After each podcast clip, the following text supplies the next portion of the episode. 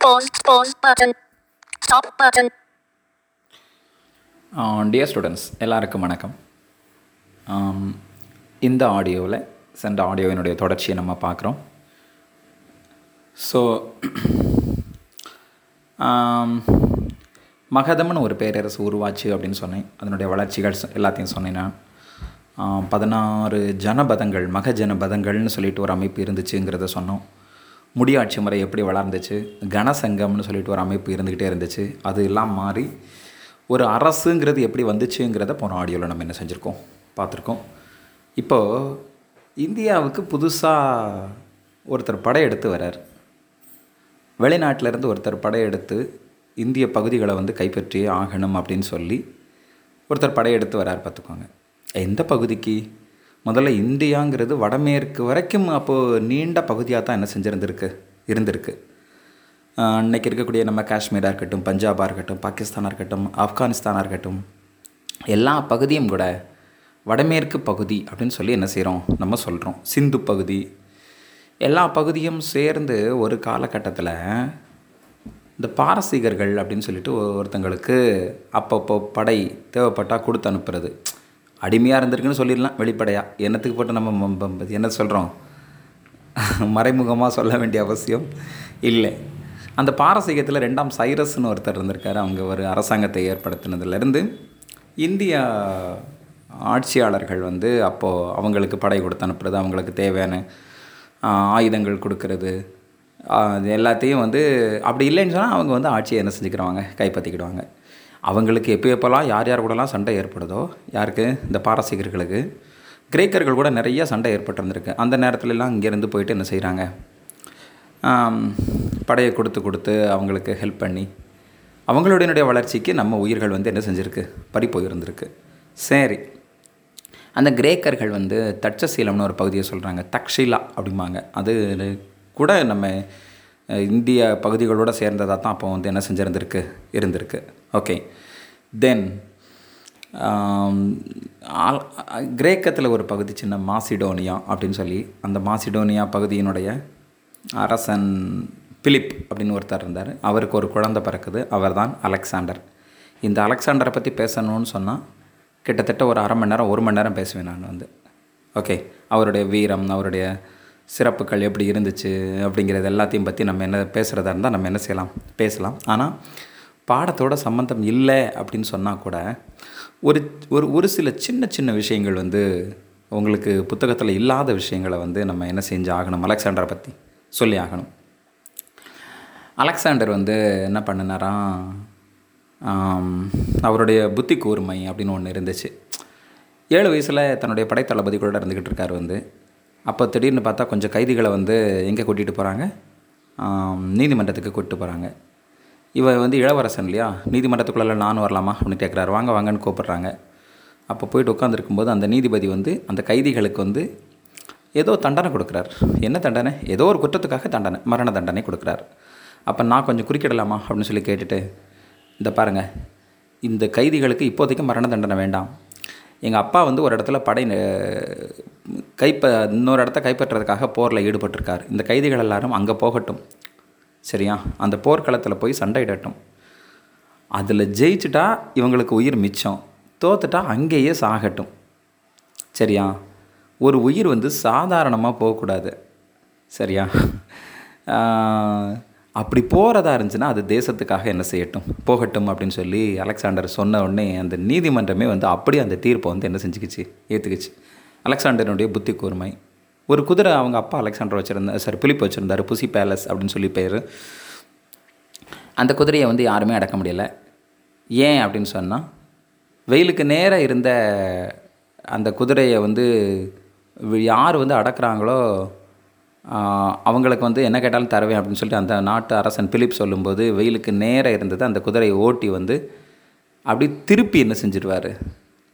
இந்த பக்கத்தை பார்க்க விட்டுருவார் கரெக்டாக அப்போ தனக்கு முன்னால் இன்னொரு குதிரை நிற்கிறது மாதிரி அதுக்கு அந்த அந்த நிழல் விழும்னு நினைக்கிறேன். அதிலெல்லாம் வந்து பார்த்துட்டு அந்த குதிரை வந்து யார் வந்தாலும் சொல்லி தூர தூர தூக்கி என்ன செஞ்சிடும் வீசிடும் அலெக்சாண்டருக்கு பதிமூணு வயசு பையன் இப்போ அப்பா நான் போய் அடக்கட்டுமா அப்படின்னு சொல்லி போயிட்டு அந்த குதிரையை ஓட்டி அந்த அந்த சூரியனுக்கு நேராக இருக்கக்கூடிய குதிரையை வந்து திருப்பி இந்த பக்கம் விடுறதுக்கு முன்னால் டக்குன்னு அந்த குதிரை மேலே இவர் ஏறி அதே பொசிஷனுக்கு மறுபடியும் குதிரை இது முன்னால் எப்படி நின்றுச்சோ அதே பொசிஷனுக்கு கொண்டு வந்துடுவார்.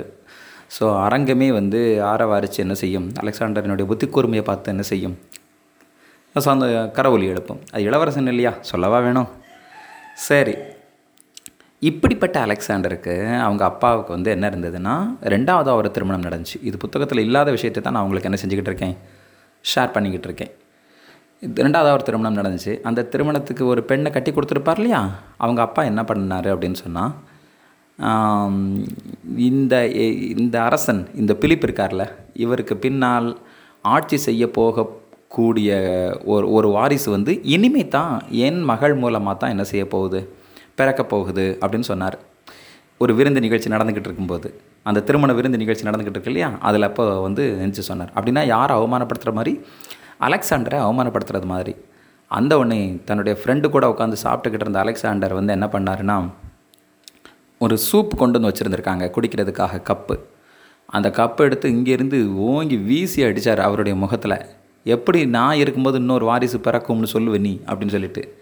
எப்படிரா இவ்வளோ தூரத்துக்கு கரெக்டாக குறி பார்த்து அடித்தேன் அப்படின்னு சொல்லி பக்கத்தில் இருந்த ஃப்ரெண்டு கேட்கும்போது இது என்ன குறி? இன்னும் என்னுடைய நீ வீர தீரத்தை பாரு அப்படின்னு சொல்லிட்டு ஒரு ஒரு ரெண்டு வருஷம் கழிச்சிச்சு. அவங்க அப்பாவை வந்து கொலை பண்ணிவிட்டு ஏன்னா அவன் சொன்ன வாரிசு மறுபடியும் வந்து ஆட்சிக்கு வந்துடக்கூடாதுல்ல. அதனால் அப்பாவை கொலை பண்ணிட்டு ஆட்சியை வந்து என்ன செஞ்சுக்கிட்டார்? கைப்பற்றிக்கிட்டார். இந்த கொலை பண்ணிட்டு ஆட்சியை கைப்பற்றுறது நான் வந்து சரின்னு சொல்ல மாட்டேன். அது உங்கள் டீச்சர்ஸ் என்ன சொல்கிறாங்களோ நீங்கள் அந்த கண்ணோட்டத்தில் நீங்கள் அதை வந்து என்ன செஞ்சுக்கோங்க எடுத்துக்கோங்க. அதுக்கப்புறமா வந்து கைப்பற்றிக்கிட்டே வராரு பாரசீகர்கத்தை. கைப்பற்றியாச்சு இந்தியாவை கைப்பற்றியாச்சு அப்படி வந்துக்கிட்டே இருக்கும்போது இப்போ இது வந்து நான் பாடத்துக்குள்ளே வந்துட்டேன். ஓகே? ஜீலம் அப்படின்னு சொல்லிட்டு இது ஒரு நதி இருக்குது அந்த நதிக்கு பக்கத்தில் இந்தியாவில் பஞ்சாபில் ஆட்சி செஞ்சுக்கிட்டு இருந்த போரஸ் அப்படின்னு சொல்லிட்டு ஒரு அரசன் வந்து அலெக்சாண்டரினுடைய ஆணையை வந்து ஏற்றுக்க மறுக்கிறான். ஏற்கனவே தக்ஷசீலம் அப்படின்னு சொல்லிட்டு ஒரு பகுதிக்கு போயிருப்பாப்புல அந்த இடத்துல அம்பி அப்படின்னு ஒருத்தர் இருப்பார். அவர் ஐயா நீ வந்துட்டியா? நான் ஓகே ஓகே ஓகே நான் உங்கள் ஆட்சியை ஏற்றுக்கிறேன் அப்படின்னு சொல்லிட்டு அவர் காலில் விழுந்துருவாரா? அந்த உடனே இது மாதிரி எல்லா பேரும் பணிவாகவே இருப்போம் போலே அப்படின்னு நினச்சிக்கிட்டே இருக்காப்புல. திடீர்னு அடுத்த கணமே அலெக்சாண்டருக்கு வந்து என்னது ஒரு இது கிடைக்கிது. ஒரு ஒரு ஷாக் அப்போது போரஸ் வந்து நான் முடியாது அப்படின்னு சொன்ன உடனே அந்த இடத்துல வச்சு கூடாரத்தில் தங்கி இருக்கிறாங்க அலெக்சாண்டர் வந்து. அந்த இடத்துல திடீர்னு வந்து ஒரு நாள் நைட்டு தூங்கிக்கிட்டு இருக்கும்போது ஒரு விஷப்பாம்பு ஒன்று என்ன செஞ்சிருது? கடிச்சிருது. அவருடைய படை வீரர்கள் படைத்தளபதிகள் எல்லோரும் ஊருக்குள்ளே போய் யாராவது டாக்டர் இருக்கீங்களா? யாராவது டாக்டர் இருக்கீங்களா? வந்து எங்களை அரசனை வந்து காப்பாற்றுங்க அப்படின்னு சொல்லிட்டு வெளியில் வந்து கா காப்பாற்றுறதுக்கு தேடுறாங்க. ஒரு ஒரு ஒரு கொஞ்சம் வயசான ஒருத்தர் வந்து நான் காப்பாற்றுறேன் அப்படின்னு சொல்லிட்டு என்ன செய்கிறார் வரார். கூடாரத்துக்கு வந்து அந்த பாம்பு கடித்த இடத்த கட்டு போட்டு அந்த இடத்த நல்லா கட்டெல்லாம் தூர அவுத்துட்டு டக்குன்னு அழகாக கட் பண்ணி தூர எடுத்துட்டு அந்த விஷத்தை எந்த முறையில் எடுக்கணுமோ உறிஞ்சி தான் எடுக்கணும்.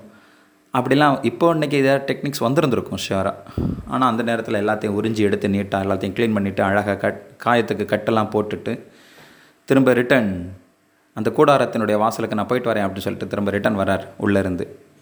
படைத்தளபதிகள் கேட்குறாங்க டாக்டர் எங்கள் அரசாங்கனை காப்பாற்றுனீங்க உங்கள் பேர் என்ன பேர்? அப்படின்னு சொல்லும்போது என் பேரா?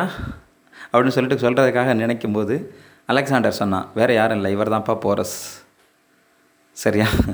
இவர் தான் போரஸ். நாம் யாரை எதிர்த்து சண்டை போடணும்னு நினச்சோமோ அந்த படை அந்த அந்த மன்னன் வந்து யார்? இவர் தான் அப்படின்னு சொன்னோடனே இப்போ போரஸ் சொல்கிறாப்புல நான் நினச்சிருந்தா உன்னை இங்கேயே சாகடிச்சிருந்திருக்க முடியும். ஆனால் எப்போவுமே வந்து நம்ம மோத வேண்டிய இடம் வந்து இந்த கூடாரம் கிடையாதே தவிர அந்த போர்க்களம் அப்படின்னு இதை என்னன்னு சொல்லலாம்? பின்னால் போரசு வந்து அந்த போர்க்களத்தில் வந்து என்ன செஞ்சிருவாப்புல? தோத்துருவாப்புல. அப்போ தனக்கு கிடைச்ச வாய்ப்பை வந்து அவர் விட்டுட்டாருன்னு சொல்லி எடுத்துக்கலாமா? இல்லை அதுக்கான தருணம் வந்து கரெக்டாக நமக்கு வந்து எந்த இடத்துல ஜெயிக்கணுமோ அங்கே தான் ஜெயிக்கணுமே தவிர இந்த இடத்துல நான் வந்து நம்ம ஜெயிக்க வேணாம் அப்படின்னு சொல்லிட்டு அவர் வந்து வாய்ப்பை தட்டி கழிச்சிட்டாருன்னு சொல்லி எடுத்துக்கிறதா? இல்லை அவருடைய தோல்வி கூட சரியானது தான் அப்படின்னு நீங்கள் எடுத்துக்கிறீங்களாங்கிறது எனக்கு என்ன செய்யலை? தெரியல. அது அதுதான் ஜஸ்ட் நீங்கள் நீங்கள் திங்க் பண்ணுங்கள் அப்படி இல்லைன்னா just you have to ask your teachers சரியா? உங்கள் டீச்சர்ஸ்ட்டு நீங்கள் என்ன செஞ்சுக்கோங்க? அவங்க வேறு ஒரு கண்ணோட்டத்தில் உங்களுக்கு என்ன செய்யலாம்?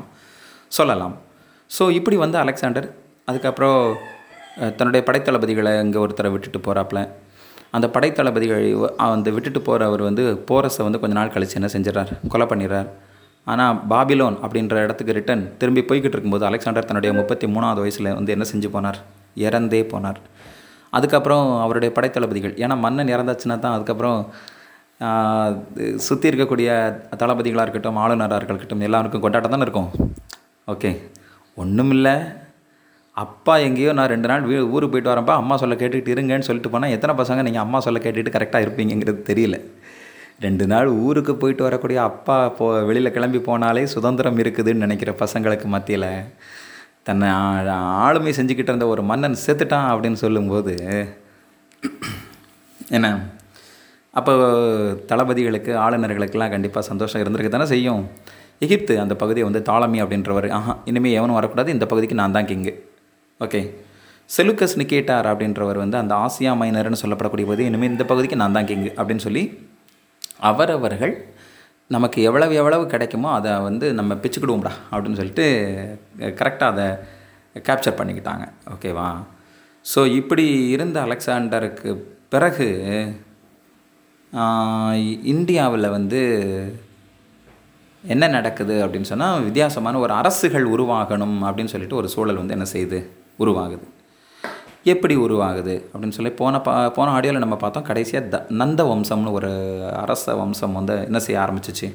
ஆட்சி செய்ய ஆரம்பிச்சிச்சுன்னு சொன்னேன்னா இந்த நந்த வம்சத்துக்கும் அர்த்தசாஸ்திரம் அப்படின்னு ஒரு நூல் ஒருத்தர் எழுதியிருப்பார். இந்தியாவிலேயே மிகச்சிறந்த ஞானி ஒரு ஒரு சாணக்கியர் அப்படின்னு சொல்லுவாங்க. அவரை வந்து கௌடில்யர்னு பேர். ஓகே. அர்த்தசாஸ்திரங்கிற நூல் எழுதியிருக்காரு. அவருக்கும் இந்த நந்த வம்சத்தில் இருந்த அரசர்களுக்கும் இடையில கொஞ்சம் பிரச்சனை இருக்குன்னு உடனே இவங்களை எப்படியாவது ஒழிக்கணுமே அப்படின்றதுக்காக ஒருத்தரை வந்து தேடி தேடி கண்டுபிடிக்கிறார். அவர் பேர் தான் சந்திரகுப்தர். சரியா? சந்திரகுப்தர் அவர் சார்ந்திருந்த இனம் வந்து மௌரிய இனம் அப்படின்றதுனால சந்திரகுப்த மௌரியர்னு சொல்லி என்ன செய்வோம்? சொல்லுவோம்.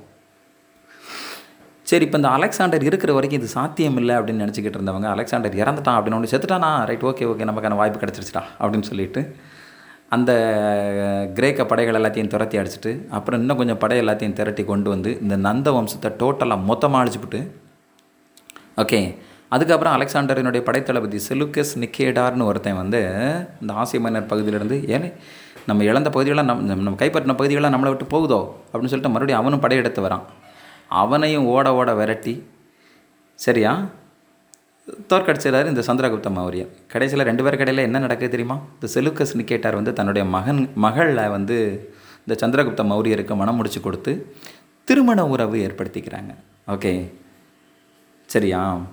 சரி. முந்நூற்றி இருபத்தி கிமு முந்நூற்றி இருபத்தி ஓராவது வருஷத்தில் இந்த சந்திரகுப்த மௌரியர் வந்து ஆட்சிக்கு வந்துடுறாரு. ஆட்சிக்கு வந்துட்டால் வந்து அதுக்கப்புறம் வடமேற்கு பகுதிகள் எல்லாமே இவருடைய கட்டுப்பாட்டுக்கு வந்துருச்சு. தென்னிந்தியாவில் கோதாவரி பகுதி வரைக்கும் இவருடைய கட்டுப்பாட்டில் என்ன செஞ்சிருச்சு? வந்துருச்சு. ஸோ ஒரு நல்ல ஆட்சி என்ன செஞ்சுக்கிட்டு இருக்கு நடந்துக்கிட்டு இருக்கு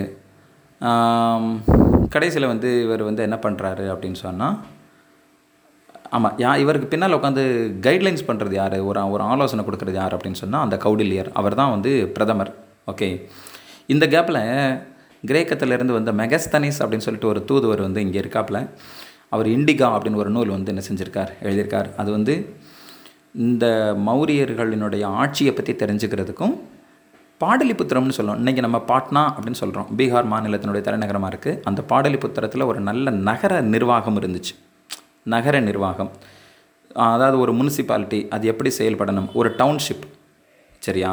அது எப்படி செயல்படணும்? அப்படிங்கிறத அழகாக சின்ன சின்ன குழுக்களாக பிரித்து பிரித்து பிரித்து ஒவ்வொரு குழுவுக்கும் ஒவ்வொரு பொறுப்பை கொடுத்து ஸோ அது வந்து நல்ல ஒரு நகர நிர்வாகத்தை வந்து என்ன செஞ்சுருந்தாங்க? வடிவமைச்சிருந்தாங்க அதை பற்றி தெரிஞ்சுக்கிறதுக்கு இந்த இண்டிகா அப்படிங்கிற புத்தகம் வந்து நமக்கு முழுமையாக கிடைக்காட்ட கூட கிடச்சிருக்கிற பகுதி வந்து அதை தெரிஞ்சுக்கிறதுக்கு என்ன செய்யுது நமக்கு உதவிகரமாக இருக்குதுங்கிற விஷயத்தை நம்ம என்ன செஞ்சுக்கணும்? தெரிஞ்சுக்கணும்.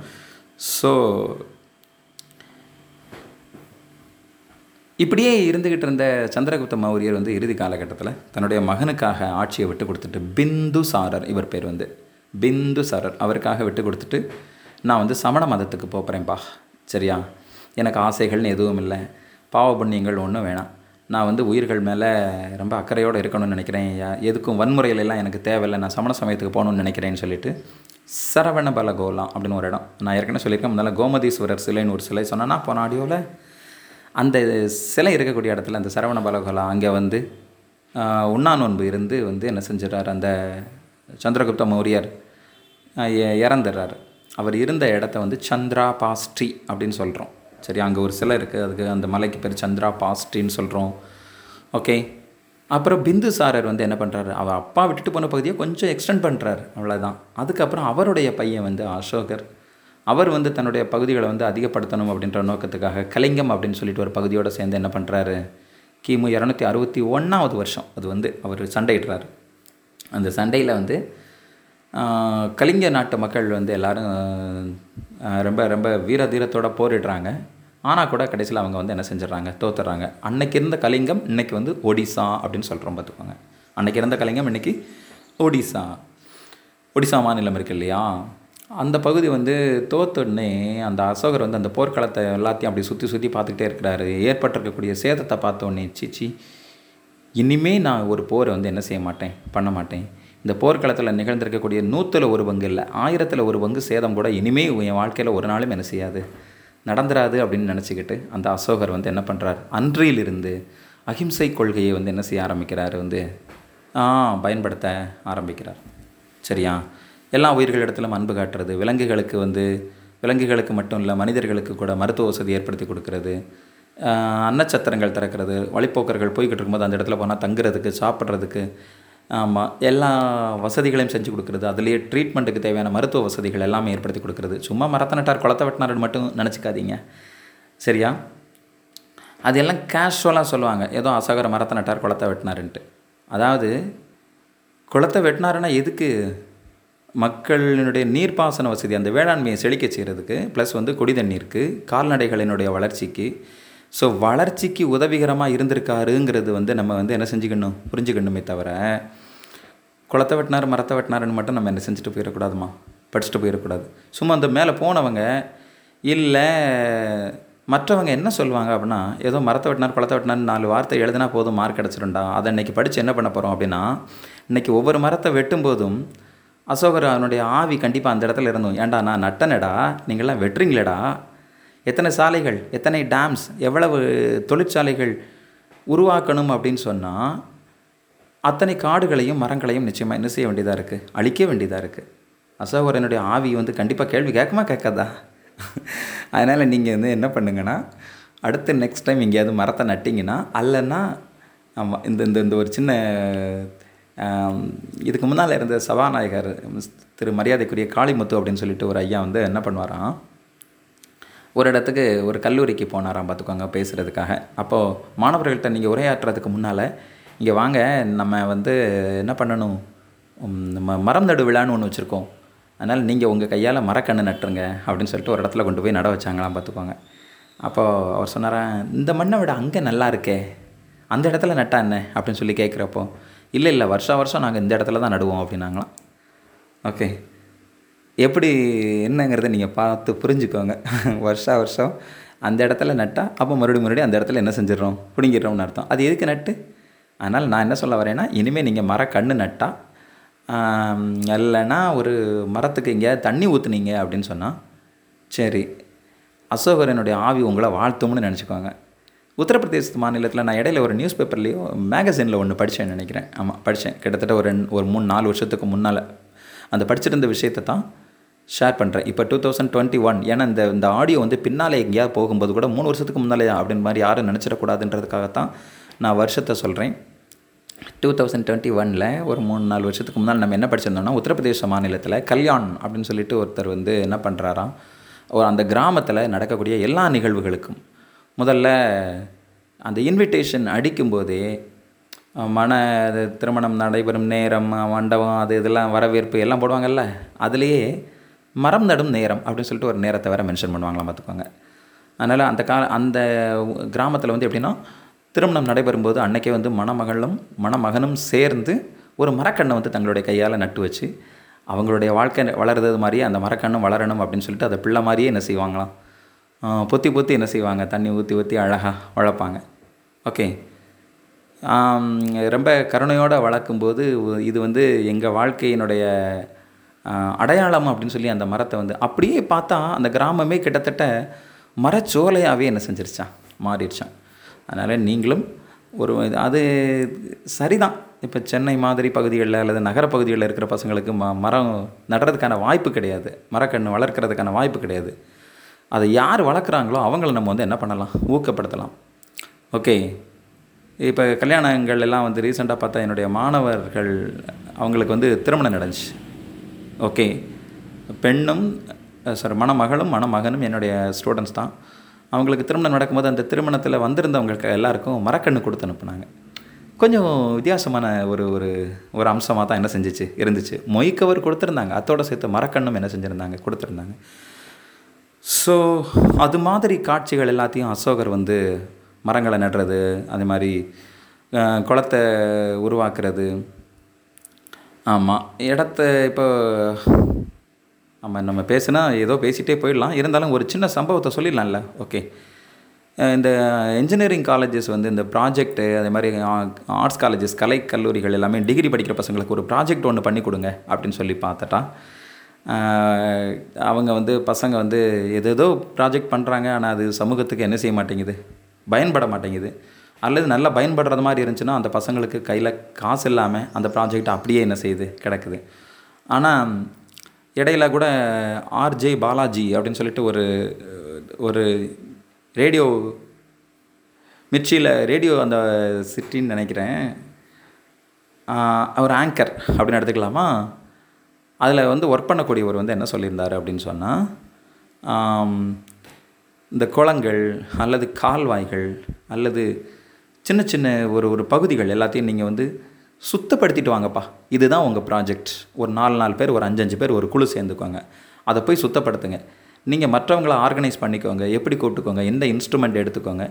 ஏதோ ஒரு விதத்தில் ப்ராஜெக்ட் பண்ணால் நிறையா பணம் செலவாகும்ல. அதில் கொஞ்சம் பணத்தை செலவு பண்ணி நீங்கள் வந்து அந்த ப்ராஜெக்ட் பண்ணி அந்த ஏரியாவை நீட் பண்ணிடுங்க அந்த கால்வாய்கள் அந்த குளங்கள் எல்லாத்தையும் வந்து நீங்கள் வந்து சுத்தப்படுத்துங்க. அதுதான் உங்களுக்கு ப்ராஜெக்ட்டுக்கு உண்டான மதிப்பெண் உங்களுக்கு கிடைக்கிறதுக்கான வழி அப்படின்னு சொல்லி நீங்கள் ஏற்பாடு பண்ணுங்களேன் அப்படின்னு சொல்லிட்டு ஒரு ஒரு பிரின்சிபல்ஸ் மீட்டிங்கில் பேசினார். ஆனால் எத்தனை பேர் அதை இம்ப்ளிமெண்ட் பண்ணுறாங்கங்கிறது தெரியல. ஒருவேளை பின்னால் இந்த சம்பவம் இந்த சம்பவம் வந்து நீங்கள் கல்லூரி படிக்கிற நாளாக இருந்தாலும் சரி இல்லைனா ஸ்கூலில் ஏதோ ஒரு ப்ராஜெக்ட் ஒன்று பண்ணணும்னு நினச்சா கூட அந்த ப்ராஜெக்ட்டையும் பண்ணுங்கள் ப்ளஸ் அதோட சேர்த்து இது மாதிரி சமூகத்துக்கு பயன்படுற மாதிரி ஒரு ப்ராஜெக்ட்டையும் பண்ணிவிட்டு எனக்கு ஒரு அஞ்சு மார்க் கொடுங்கன்னு சொல்லி கேளுங்க. ஷோராக என்ன செய்யும்? அப்ரிஷியேட் பண்ணுறவங்க நிறையா பேர் வந்து என்ன செய்வாங்க? அப்ரிஷியேட் பண்ணுவாங்க. ப்ளஸ் அக்செப்ட் பண்ணுறவங்களும் நிறைய பேர் என்ன செய்வாங்க? இருப்பாங்க. அப்படிங்கிறத நீங்கள் என்ன செஞ்சுக்கலாம் தெரிஞ்சுக்கலாம். இவருடைய இவர் வந்து அடிபடி அப்படின்னு இருந்த காலகட்டத்தையும் தாண்டி புத்த மதத்துக்கு மாறிட்டார். அதான உ- உயிர்களுக்கு சேவை செய்கிறதுங்கிறது தன்னுடைய மகனையும் மகளையும் இலங்கைக்கு அனுப்பி அகிம்சையை பரப்புறதுக்காக. அதுக்கு பேர் தம்ம கொள்கை அப்படின்னு பேர்.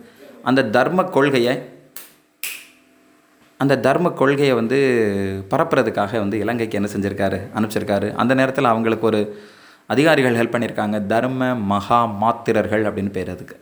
தர்ம மகா மாத்திரர்கள் அப்படின்னு அவங்க வந்து என்ன செஞ்சுருந்துருக்காங்க? ஹெல்ப் பண்ணியிருந்திருக்காங்க. கிமு இரநூத்தி இருபதாவது வருஷத்தில் வந்து மூணாவது புத்த சமய மாநாடு நடந்திருக்கு. இந்த அசோகரை வந்து புத்த சமயத்துக்கு வாங்கன்னு சொல்லி கூப்பிட்டது யார்? உபகுப்தர் அப்படின்னு சொல்லிட்டு ஒரு அறிஞர் இருந்திருக்கார். இது எல்லாம் அசோகர் அசோகர் வந்து விரைவில் இறந்துட்டா கூட அவர் அவர் காட்டின அந்த புத்த நெறிகள் அவர் காட்டின அந்த புத்த மதத்தை பரப்புறதுக்கு உண்டான நடவடிக்கைகள் எல்லாமே பின்னால் வந்தவங்களால் தொடர்ந்து என்ன செய்யப்பட்டுக்கிட்டே இருந்துச்சு? கடைபிடிக்கப்பட்டுக்கிட்டே இருந்துச்சு. இந்த மௌரியர் காலத்தில் இருந்த வருவாய் முறையாக இருக்கட்டும் அதே மாதிரி ஆட்சியாக இருக்கட்டும் சின்ன சின்ன மாநிலங்களாக பிரித்து ஆளுநர்கள் கையில் ஆளுநர்கள் பெரும்பாலும் இளவரசர்களாக தான் என்ன செஞ்சுருந்தாங்க இருந்தாங்க. ஒவ்வொருத்தங்ககிட்டையும் ஒவ்வொன்றை கொடுத்துட்றது ஒவ்வொரு மாநிலத்தை கொடுத்துட்றது. இந்த மாநில நிர்வாகத்தை நீ பார்த்துக்கோ ஆனால் எதான் எல்லா நடவடிக்கைகளும் எனக்கு தெரியாமல் நடக்கக்கூடாதுன்னு சொல்லிட்டு இன்றைக்கி மத்திய அரசாங்கம் மாநில அரசாங்கம் இருக்குது பார்த்தீங்களா அந்த மத்திய அரசாங்கமாக இருந்து வழிநடத்தினவர் தான் மன்னர். மற்ற மாநிலங்களில் இருந்து வழிநடத்தினவங்க அந்தந்த நேரத்தில் ஆளுநர்கள் என்ன செஞ்சாங்க இருந்தாங்க. அதில் அமைச்சர்கள் இருந்தாங்க ஒவ்வொருத்தருக்கும் ஒவ்வொரு பொறுப்பு கொடுக்கப்பட்டிருந்துச்சு. ஒரு மாவட்டத்துக்கு இன்றைக்கி நம்ம கலெக்டர்னு சொல்கிறோம் பார்த்தீங்களா அந்த நேரத்தில் ஸ்தானிகா அப்படின்னு சொல்லியிருந்தாங்க மாவட்டத்தை கண்காணிக்கிறவங்க. அப்புறம் நகரத்தை இப்போ கண்காணிக்கிறவங்க இன்றைக்கி நம்ம வந்து என்னென்னு சொல்கிறோம் கமிஷனர்னு சொல்கிறோம் ஆனால் அந்த நேரத்தில் நகரகா அப்படின்னு வச்சுருந்தாங்க. அவங்களுக்கு பேர் வந்து. இதில் இவங்க எல்லாருமே மக்களுக்கு சேவை செய்யணுமா? அந்த மாதிரி ரோடு ஃபெசிலிட்டிஸ் வந்து தெருக்கள் வசதி அது மாதிரி தண்ணி வசதி ஏற்படுத்தி கொடுக்கறது பிறப்பு இறப்பை வந்து ரெடி பண்ணுறது இந்த நகரம் அதே மாதிரி கிராமத்தை வந்து கண்காணிக்கிறது வந்து கிராமணி அப்படின்னு ஒருத்தர் வந்து என்ன செஞ்சுருந்தார்? இருந்தார். அவர் தான் வந்து அங்கே நிர்வாகத்தை எல்லாத்தையும் சரி செயல்படுத்துறது. இந்த கிராமத்தில் வந்து கிட்டத்தட்ட நிறைய சின்ன சின்ன குழுக்கள் இருந்துச்சு. வெளிநாட்டில் இருந்து எத்தனை பேர் வந்திருக்காங்க போயிருக்காங்கன்னு கணக்கு பண்ணுறது பிற பிறப்பை கணக்கு பண்ணுறது மக்களுக்கான வரி வசூல் பண்ணுறது அவங்களுக்கான சேவைகள் செய்கிறது எல்லா வசதிகளுக்கும் தனித்தனியே குழுக்கள் இருந்துச்சு. படைக்கு ஆயுதங்கள் வாங்குறதுக்கு ஒரு குழு இருந்துச்சு. படை படைக்காகவே தனியாக ஒரு கமிட்டி இருந்துச்சு. ஆயுதங்கள் வாங்குறது உணவுப் பொருட்கள் சமைக்கிறது அதே மாதிரி அந்த வீரர்களுக்கு உண்டான மருத்துவ வசதி செய்கிறது இது மாதிரி பல விஷயங்களுக்கு அந்த மரு படையிலையும் தனித்தனி குழுக்கள் வந்து என்ன செஞ்சுச்சு? இருந்துச்சு. கல்வியை டெவலப் பண்ணியிருந்துருக்காங்க. நாலந்தா பல்கலைக்கழகம்னு ஒரு பல்கலைக்கழகம் என்ன செஞ்சுருக்கு? இருந்திருக்கு. அதில் கிட்டத்தட்ட பத்தாயிரம் டீச்சர்ஸ் வேலை பார்த்துருந்துருக்காங்க. அவங்களுக்கான சம்பளம் அந்த மாணவர்கள்கிட்ட எந்த விதமான ஃபீஸுமே என்ன செய்யலை? வாங்கலை. எந்த விதமான ஃபீஸுமே வாங்கலை. எந்த விதமான ஃபீஸுமே வாங்கலை. அதை தான் மறுபடியும் மறுபடியும் சொல்கிறேன் புரிஞ்சுக்கோங்க. ஓகே நூறு கிரா அதுக்கு சரி அதுக்கு உண்டான செலவுக்கு காசு வேணும்ல. அப்போ நூறு கிராமங்கள் வந்து தானமாக அந்த நாலந்தா பல்கலைக்கழகத்துக்கு இருந்துச்சு.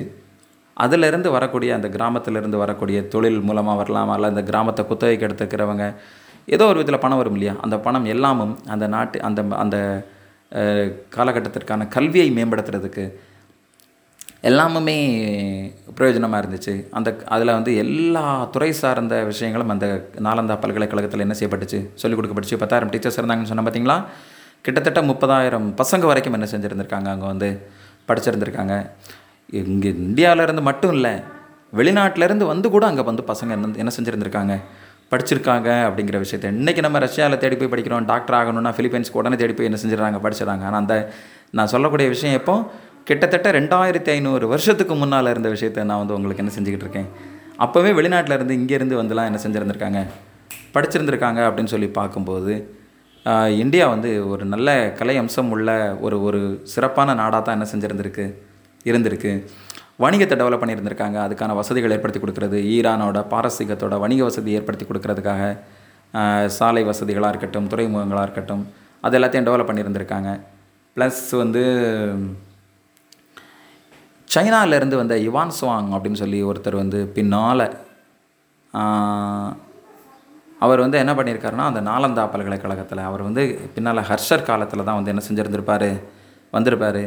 அப்போ கூட அந்த நாலந்தா பல்கலைக்கழகம் என்ன செஞ்சுருந்துருக்கு? இருந்திருக்கு. இந்தியாவிலேயே பாரம்பரியமான பல்கலைக்கழகம் நாலந்தா பல்கலைக்கழகம் அந்த பல்கலைக்கழகத்தில் வந்து இவான் சுவாங் கூட வந்து என்ன செஞ்சுருக்காரு? டீச்சராக ஒர்க் பண்ணியிருந்திருக்காரு. அவருக்கு பின்னால் கிட்டத்தட்ட கிபி அல்லது பொது ஆண்டுக்கு பின் அப்படின்னு சொல்லி பார்க்கும்போது ஒரு ஐநூறு ஐநூறு டு ஐநூற்றி ஐம்பதுக்குள்ளே. சரியா? கிட்டத்தட்ட ஐநூற்றி நாற்பதுன்னு நினைக்கிறேன். அந்த மாதிரி வருஷத்தில் தான் வந்து என்ன செஞ்சுருக்கார்? வந்திருக்கார். ஸோ இது எல்லாம் கல்வியை டெவலப் பண்ணுறதா இருக்கட்டும் வணிகத்தை டெவலப் பண்ணுறதா இருக்கட்டும் மக்களுக்கான சேவையாக இருக்கட்டும் வணிகமாக இருக்கட்டும் ப்ளஸ் வந்து கலை அம்சமாக இருக்கட்டும் அதுக்கப்புறம் ஒரு ஆட்சி நிர்வாகமாக இருக்கட்டும். இந்த அர்த்த சாஸ்திரம்னு ஒரு புத்தகம் சொன்னோம் பார்த்தீங்களா அது எல்லாத்தையும் படித்தாலே போதுமா? அரசாங்கத்தில் எப்படி எப்படி வரி வசூல் பண்ணுறது எல்லாமுமே மக்களை எப்படி தொந்தரவு பண்ணாமல் இருக்கிறது அப்படிங்கிற எல்லா தகவல்களும் அந்த புத்தகத்தில் இருக்குது எல்லாமுமே வரலாற்றில் இடம் பெற்றிருக்கு. ஆனால் யாருமே அதை வந்து என்ன செய்கிறதில்ல கடைபிடிக்கிறது இல்லை அப்படி இல்லாமல் இந்த வரலாற்றை படித்து என்ன பண்ண போகிறோம் என்ன பண்ண போகிறோம் என்ன பண்ண போகிறோம்னு சொல்லி மட்டும் எல்லாரும் வரலாற்றை ஒதுக்கக்கூடியவங்களாக என்ன செய்கிறாங்க இருக்காங்க. வரலாறுனா என்ன அப்படின்றத பற்றி ஒரு சின்ன விஷயத்தில் ஒருத்தருக்கு ஒன்று சொல்லணும் அப்படின்னு சொன்னால் வரலாறுனா கடந்த காலத்தில் நடந்தது தான் கடந்த காலம் தெரியாதவங்களுக்கு நிகழ்காலம் புரியாது. நிகழ்காலம் புரியாதவங்களுக்கு எதிர்காலமே கிடையாது அப்படின்னு சொல்லுவாங்க. அதனால் அதுக்காகவாவது வரலாற்றை என்ன செய்யுங்க? நல்லபடியாக படிங்க. சும்மா ஏதோ கோயில் கட்டணும் அந்த மாதிரி விஷயம் இது மட்டும் நம்ம படிச்சிட்டோம் இதெல்லாம் படித்து தெரிஞ்சுக்கிறதுக்கு என்னடா அப்படின்னு சொல்லிட்டு நம்ம ஒதுக்கிறாதீங்க செத்தவனை படித்து என்ன பண்ண போகிறோம் அப்படின்னு நினச்சிடாதீங்க. உங்கள் குடும்பத்தை பற்றின ஒரு டைரி கிடச்சுன்னா நீங்கள் படிப்பீங்கல்ல கண்டிப்பாக எந்த கருத்தை எடுத்துக்கணுமோ அந்த கருத்தை நீங்கள் எடுத்துக்கோங்க. எல்லாருமே நல்ல நம்ம மூதாதையர்கள் எல்லாருமே சிறப்பிற்குரியவர்களாக தான் என்ன செஞ்சுருந்துருக்காங்க. இருந்திருக்காங்க. இதோட அந்த பாடம் நமக்கு என்ன செஞ்சிருச்சு? முடிஞ்சிருச்சு. கொஞ்சம் அதிகமாக அதிகமான நேரமாக தான் இருந்திருந்திருக்கும். ஆனாலும் இந்த ஆடியோவை நீங்கள் ஃபுல்லாக கேளுங்க. புதுமையாக தெரிஞ்சுக்க வேண்டிய விஷயம் நிச்சயம். ஏதோ ஒன்று இருக்கும் அப்படிங்கிறத மட்டும் நிதர்சனமாக சொல்லி அடுத்த பாடத்தில் சந்திக்கலாம். நன்றி.